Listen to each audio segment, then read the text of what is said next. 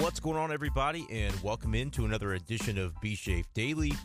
Brendan Schaefer here with you, breaking down the latest in Cardinals baseball on Thursday, July 7th, in the early morning hours following. Oh boy. I mean, we've got a lot to get into, but uh, the short story is following another loss for the St. Louis Cardinals.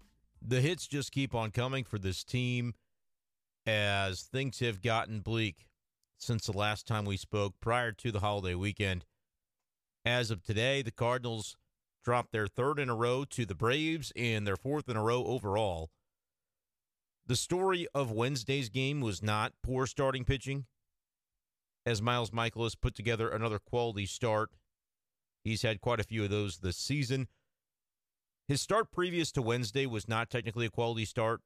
He went five plus innings. I think it was five and a third gave up two runs his last time through the rotation. And on Wednesday, he did get through the six inning threshold, six innings, three runs, gave up a couple of home runs.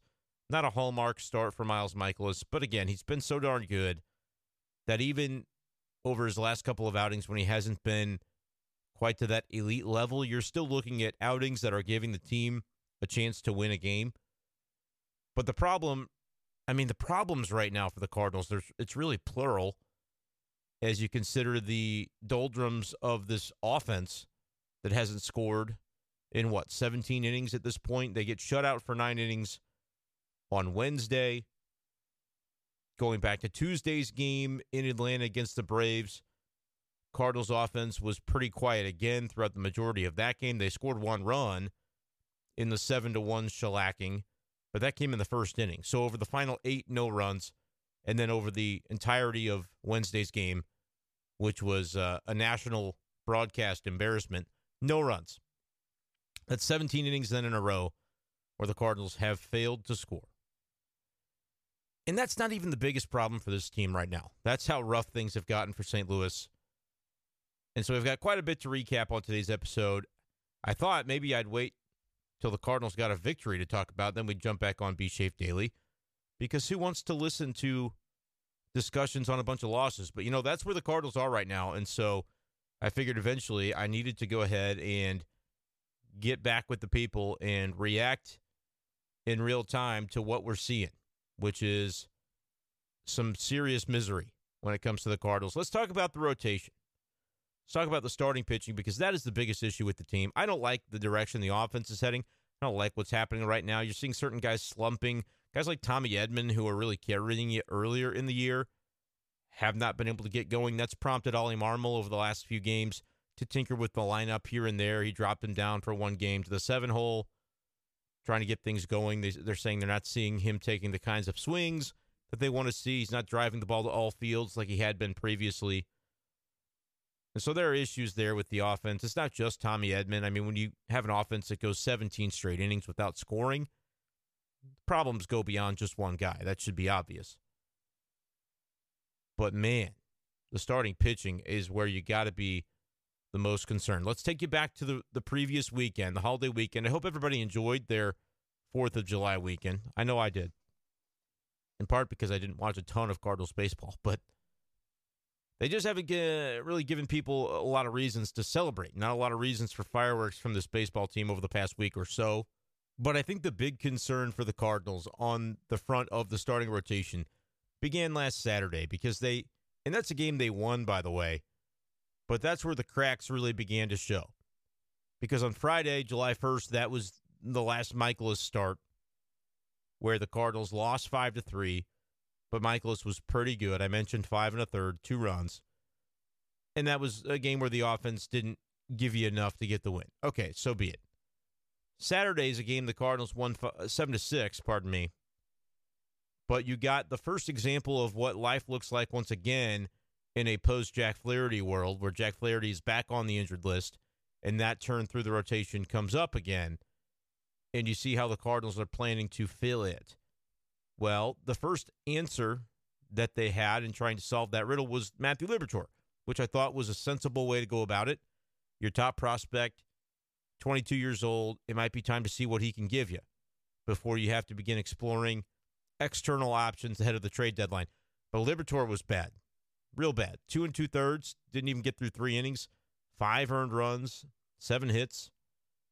He had the bullpen pitch nicely for you the remainder of that game, allowing you to win it. Thompson, Jordan Hicks returned. Wasn't perfect for Hicks, but an inning and two thirds of scoreless baseball you'll take. Gives up a couple of hits. Packy Naughton, the only reliever to give up an earned run, but Junior Fernandez and Ryan Helsley finished out the game. Cardinals, thankfully, in retrospect, especially, got that win on Saturday. But that was where you started to look at the starting rotation and go, oh boy. What I mean, if Matthew Liberatore can't do it, what do they do about that number five spot? And then unfortunately, those questions got louder and continued. And I mean, the rotation issues have been going on for a little while now. But on Sunday, when Wainwright goes five and two thirds, gives up four, and the Cardinals don't score, you lose that game. You go, well, it's not what you want to see, but it's Adam Wainwright, so that's fine because you know he is going to be a reliable part of your rotation. You're not panicking about a rough Wainwright start, but it sure didn't come at a great time, did it? Because then you get into the rest of the group that you really do have major, significant concerns about right now. And Dakota Hudson is firmly in that camp. For as much as I've talked about Dakota Hudson and have been generally positive in discussing him, he's letting me down right now. He's making me look like a fool with the way he's continuing to pitch for the Cardinals because I I recently talked about all right, let's leave Dakota alone, I even said. Invoking the the old video about Britney Spears. Leave Dakota alone. Well, you can't anymore. It, it's it's not a fair ask of Cardinals fans any longer to ask him to oh leave him alone. He's going to do his thing and he's going to bring it back.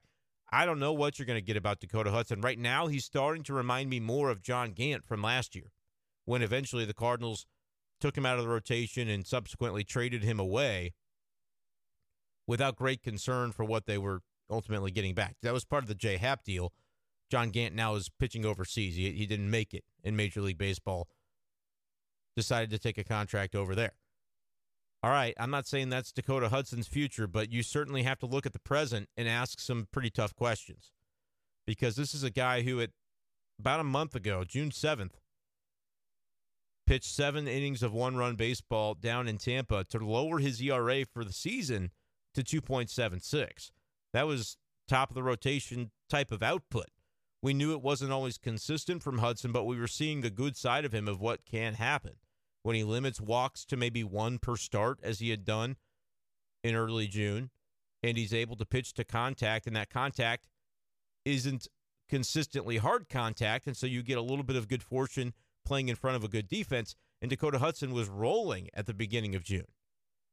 Well, now we take a look at his last five outings that he's had since then, and it is not a pretty picture that you find. Only one of those games he's gone deeper than five innings. And in two of the five, he didn't even get through five innings.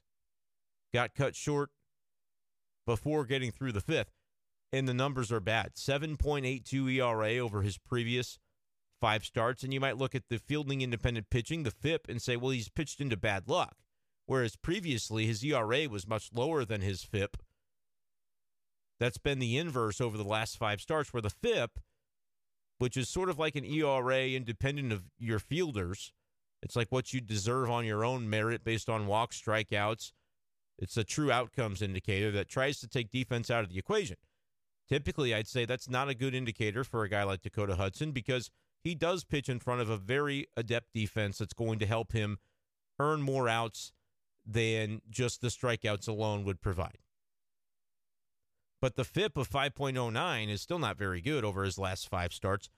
But you could say he's pitched into actually some bad luck relative to his FIP because the ERA is near 8 at 7.82. But you could also look at the data a little deeper and say, wow, he's giving up a lot of hard contact. And hard contact sometimes does find a glove. It does so more often when you've got a good defense behind you. But at the same time, you can't expect it always to do so. If you're giving up consistently hard contact, you're not doing your job as a pitcher. You don't always have to miss bats, but you need to induce soft contact to make the lives of your de- defenders a little easier.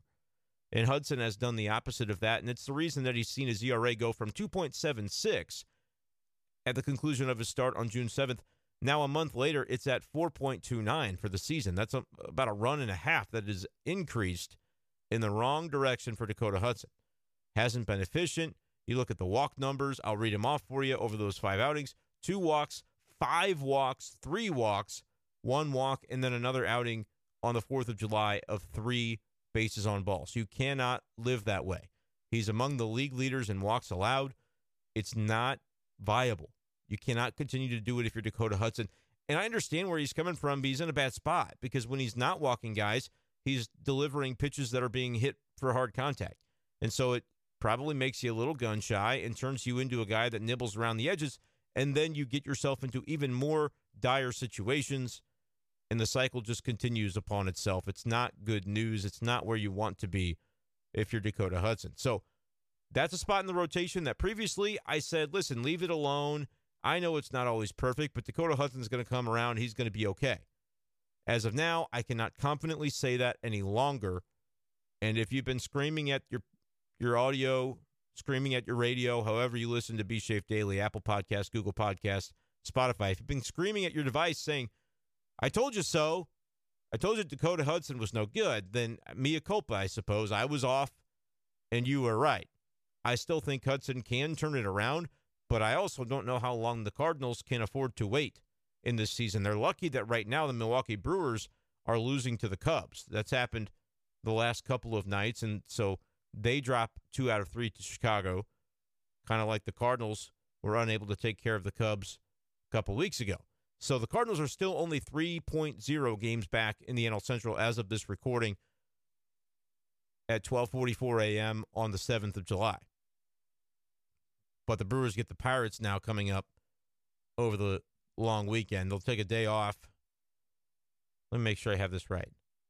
Yeah, they'll take a day off on Thursday, and then they'll play the Pirates over the weekend before heading to Minnesota to face the Twins. So not super duper difficult upcoming schedule for the next week or so for the Milwaukee Brewers. Meanwhile, the Cardinals, I mean, it really hasn't mattered who they've played, but the Braves are a tough team. The Braves, I mean, they won the World Series last year. They bring a good team back. And the Cardinals, they struggled with Philadelphia over the weekend, and now they're struggling with the Braves. And then guess who they welcome back into Busch over the, this upcoming weekend? It is, again, the Phillies. So, and that's going to be a little bit tricky given just the sheer number of games in a row that they've played without being able to get consistent starting pitching if you're the Cardinals. Saturday was rough with Liberatore. Sunday, Wayno wasn't himself. Monday, Hudson comes up empty. And then you have Andre Pallante come up empty on Tuesday, which is a head scratcher, the way he had been pitching. And again, I'm not trying to rip Andre Pallante to shreds in the same way that I wasn't looking to bash Adam Wainwright for his five and two thirds and four runs allowed, because you just expect them, especially in Wainwright's case, to be better. Pallante had been better, and this is really his first clunker. But three and two thirds, 10 hits, seven earned runs. If you give up seven earned runs and you don't get through the fourth, that is rough. Now, he didn't walk anybody, and he still struck out five, so pretty good strikeout numbers. And the fact that he was at least in the strike zone tells me maybe just some bad luck for Pallante to give up that many hits. It's not like he was giving away free passes to hurt himself but it's just a bad day to not get through four given the, the struggles the Cardinals have gone through. And I thought the news from earlier Wednesday was so fascinating when reporters that were in Atlanta were talking about Packy Naughton and the fact that he went back out to pitch an additional inning. He ends up going two and a third. And typically, when you see a guy like that who's been on the Memphis shuttle all year, going back and forth, when you see a guy like that pitch more than two innings in a game, you figure, especially right now with the way the bullpen has got to be hurting for innings, you figure that guy's heading right back to Memphis the next day. But evidently, Ollie Marmol told him before he went out for the final inning of work that if he covered the inning against difficult hitters like Ronald Acuna, Dansby Swanson, who do very well against lefties, which Packy Naughton is, evidently, according to John Denton, I saw this from other reporters, Ollie Marmol said, hey, if you cover this inning for us, you I promise you won't get sent back to Memphis tomorrow. Which is I'm not saying that's the wrong thing to tell a guy. It's just bonkers and I think speaks to the desperation that the Cardinals have right now. That the manager would mention that before a guy goes out to, to pitch his next inning. I don't really have a reaction. I, I tweeted about it and said it was just bizarre, and I still can't wrap my head around it, and that's true.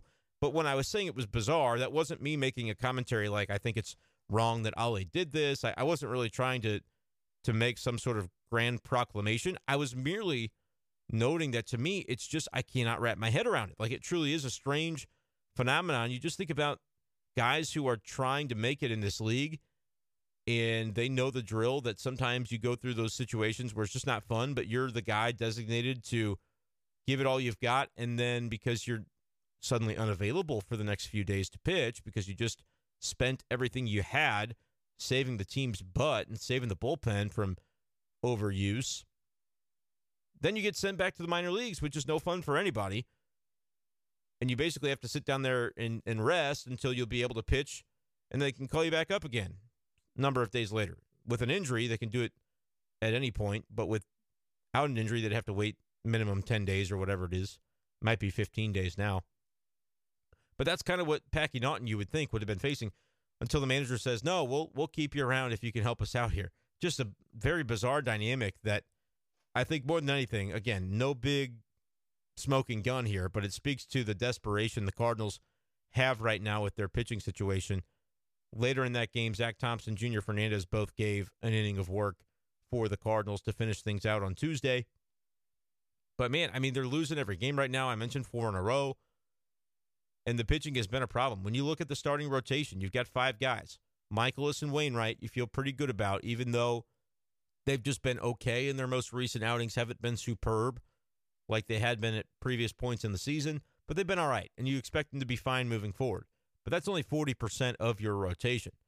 The other 60% consists of Hudson, who's not been pitching well, of Pallante, who you do feel, I, I still feel probably third most confident in Andre Pallante despite the really bad last outing that he just had to kind of go out there and wear it because he wasn't walking guys and they were like, man, we really like this guy to get through some more innings. He just couldn't do it.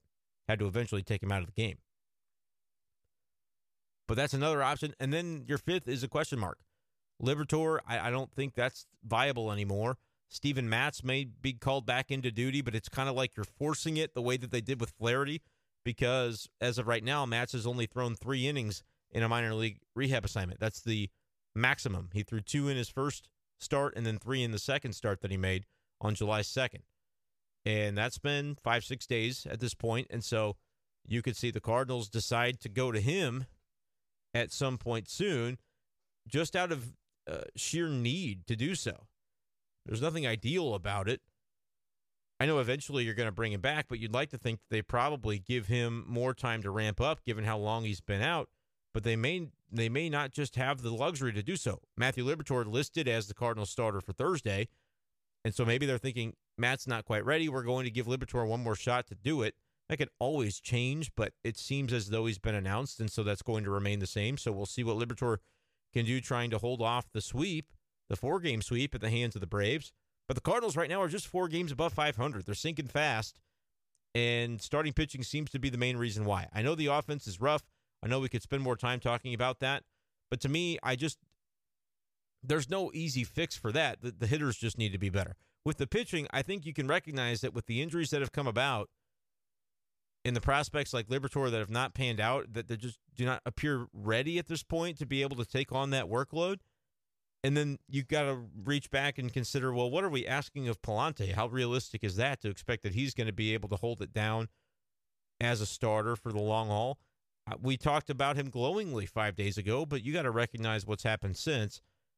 I'm not re- really looking to remove Pallante from my rotation at all, but you just have to recognize let's manage expectations a little bit. All of that adds up to John Mozeliak has got to spring into action over the next four weeks. There's no other way about it. If this team decides that it's a contender, if they want to play that middle ground once again, then that's their right to do so. But I'd be pissed off if I were Cardinals fans at that sort of inaction. John Mozeliak cannot sit on his hands at this one. There's a lot of people back in spring that said you're going to have this happen again.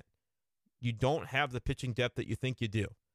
And at the time, I said, I don't know. I could squint and see it. But the moment Jack Flaherty went down, that was early in spring, I remember talking about it and saying, all right, just recognize you lost one and it happened right away. You're probably going to lose another one. They've been lucky that Wainwright's held up the way that he has. They've been lucky and fortunate that Miles Mikolas has pitched like an all star for the majority of this season. He very well may be an all star with another good start or so before the all star game candidates are decided. They've been fortunate that Andre Pallante has been able to fill in the way he has, despite the last start not being a good one. All these things have gone above expectation, above what you reasonably could have anticipated would happen for these particular players. On the other side, though, Steven Matz, a guy you signed to a multi year contract, has not panned out through the first few months of this first season with him in St. Louis. He's been injured. He's been ineffective. His ERA is over six. That was their answer. That was the, the, you know, we have to evaluate the moves that they make. We can't just say, well, wasn't their fault. Guy got hurt. You got to anticipate that a guy that's got an injury history. I know he's been mostly healthy recent years, but he's never been an innings eater. And so if you were signing him to be your number four, your number five starter who could log 180 innings, you had another thing coming. It wasn't ever going to happen with Matz. But that was the only significant move they made because they thought, well, Alex Reyes, Jordan Hicks, these guys can transition to starters.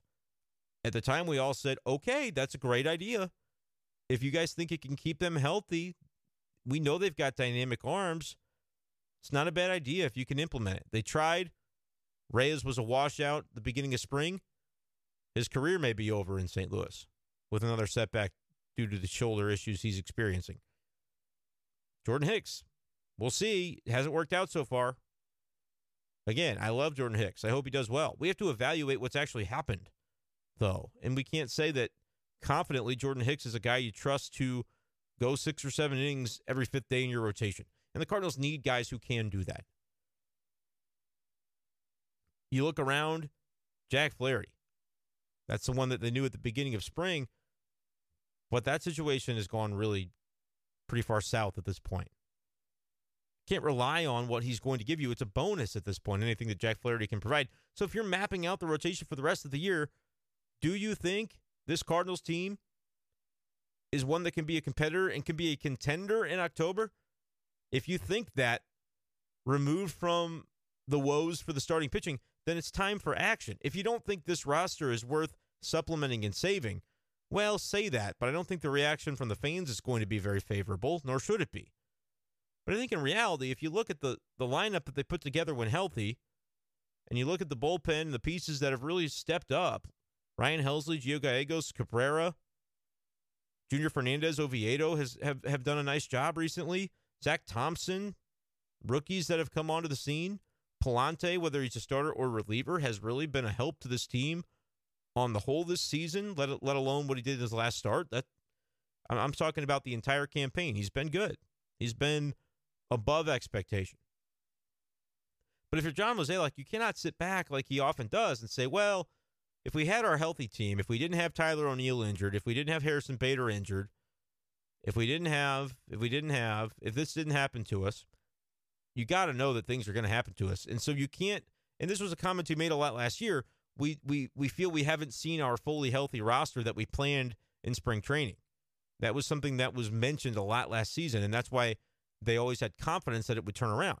It did happen to do so when they supplemented at the deadline with Jon Lester and Jay Happ for that rotation. It did happen to go on a run and make it to the playoffs, but that wasn't enough to get them over the Dodgers. I mean, they put themselves in a spot where they had to win a wild card game against a 100 win team. That's not going to work out more often than not. So it shouldn't be a surprise that they were a quick exit from the playoffs last year. If it's the same story this year, I don't think that is realistic or fair because you have to know that injuries are going to take place. And so you can't lean back on, well, we never got to see our full team in action, and so that's why it's not going the way we planned. Every team deals with injuries, and the Cardinals although sometimes it might seem like they have it worse than others, there are teams out there that have it worse than the Cardinals do, but their depth is stronger. Cardinals have to find a way to get that depth, whether it's via trade, whether it's via creatively bringing up guys from the minors and having those guys hit and be immediately successful, whatever it is, it's on the front office to figure out a way to make it happen. Because right now, this is a team that's teetering just four games above 500 and can very easily finish 82 and 80, miss the playoffs. You could see a route to that the way things are going right now. I think the roster is too good to allow that to happen. I know the Cardinals have never been a team that feels they should go all in on a given season by making moves out of desperation. And you don't want to deal from desperation, which is why a lot of people would argue, well, you should have done more before the desperation began. In the offseason, you could have looked for other ways to acquire starting pitching. There are things you could have done. It didn't happen. We move on. Life goes on. Right now, though, you have to recognize all right, do we think this is a still a pretty good roster? All right, then what do we do to make it better? Because we've got about four weeks to decide, and it could be painful. But there are players out there to acquire via trade. You've got to deal talent to acquire talent. And right now, I think the Cardinals have still a logjam in terms of the outfielders in the organization. And that may be a position of strength where you can deal from that strength and, and get something that you like. Maybe Matthew Liberatore is still attracted to other teams. And if you're worried that he's not the answer, maybe that's a guy that you include in a trade. I would like to see long term him pan out in St. Louis. And I appreciate on some level that the Cardinals appear to be willing to let that ride a little longer too, considering that he's the listed starter for on Thursday in Atlanta. But these are the kinds of decisions they're going to have to work through and make. I'll be curious to see how they approach this deadline. Mozeliak has not traditionally been very aggressive at the July trade deadline. It's typically in the offseason when you see those big deals come down. Arenado, Goldschmidt, those kinds of trades, when they have more time to evaluate the market – the pace is a little slower. There's not the pressure of got to do something to win now. That's when they tend to make their biggest splashes during the season. They'll make more safe moves, I call them. You can trade away Lane Thomas to get Jon Lester because, worst case scenario, Lane Thomas was your sixth or seventh outfielder on the depth chart, and you didn't like what you were seeing from him. And so you didn't give up that much if Lester doesn't pan out for the stretch run. He happened to pan out. But those are the kinds of moves the Cardinals feel they can make at the deadline. This year, though, you may have to do something a little larger. I don't know if they have the stomach for it, but I think if you don't do it, you're just relying on some dumb luck of things turning around with internal options in terms of the depth just kind of sprouting out from nowhere. Right now, you don't see a path to it just happening organically by itself. So you may need to make more substantial moves. We'll have to wait and see. Right now, the Cardinals are still within striking distance, only three games back, as I mentioned. Will they still be that way at the All Star break? Will they still be that way at the August 2nd trade deadline? Only time will tell. But let me know what you think about this Cardinals team right now. You can send me direct messages on Twitter at bschaefer12. Please do subscribe to the podcast on Apple, Spotify, or Google Podcasts in order to be alerted when B Shafe Daily drops. We took a little hiatus for the holiday break, but we're back and ready to roll. Hopefully, the Cardinals can get back and ready to roll, giving us some wins to talk about and a competitive pennant race to discuss the rest of this season. Appreciate you guys, as always, for listening. That is going to do it for this edition of B Shafe Daily. Thank you guys once again, and we'll talk to you next time on B Shafe Daily. Peace.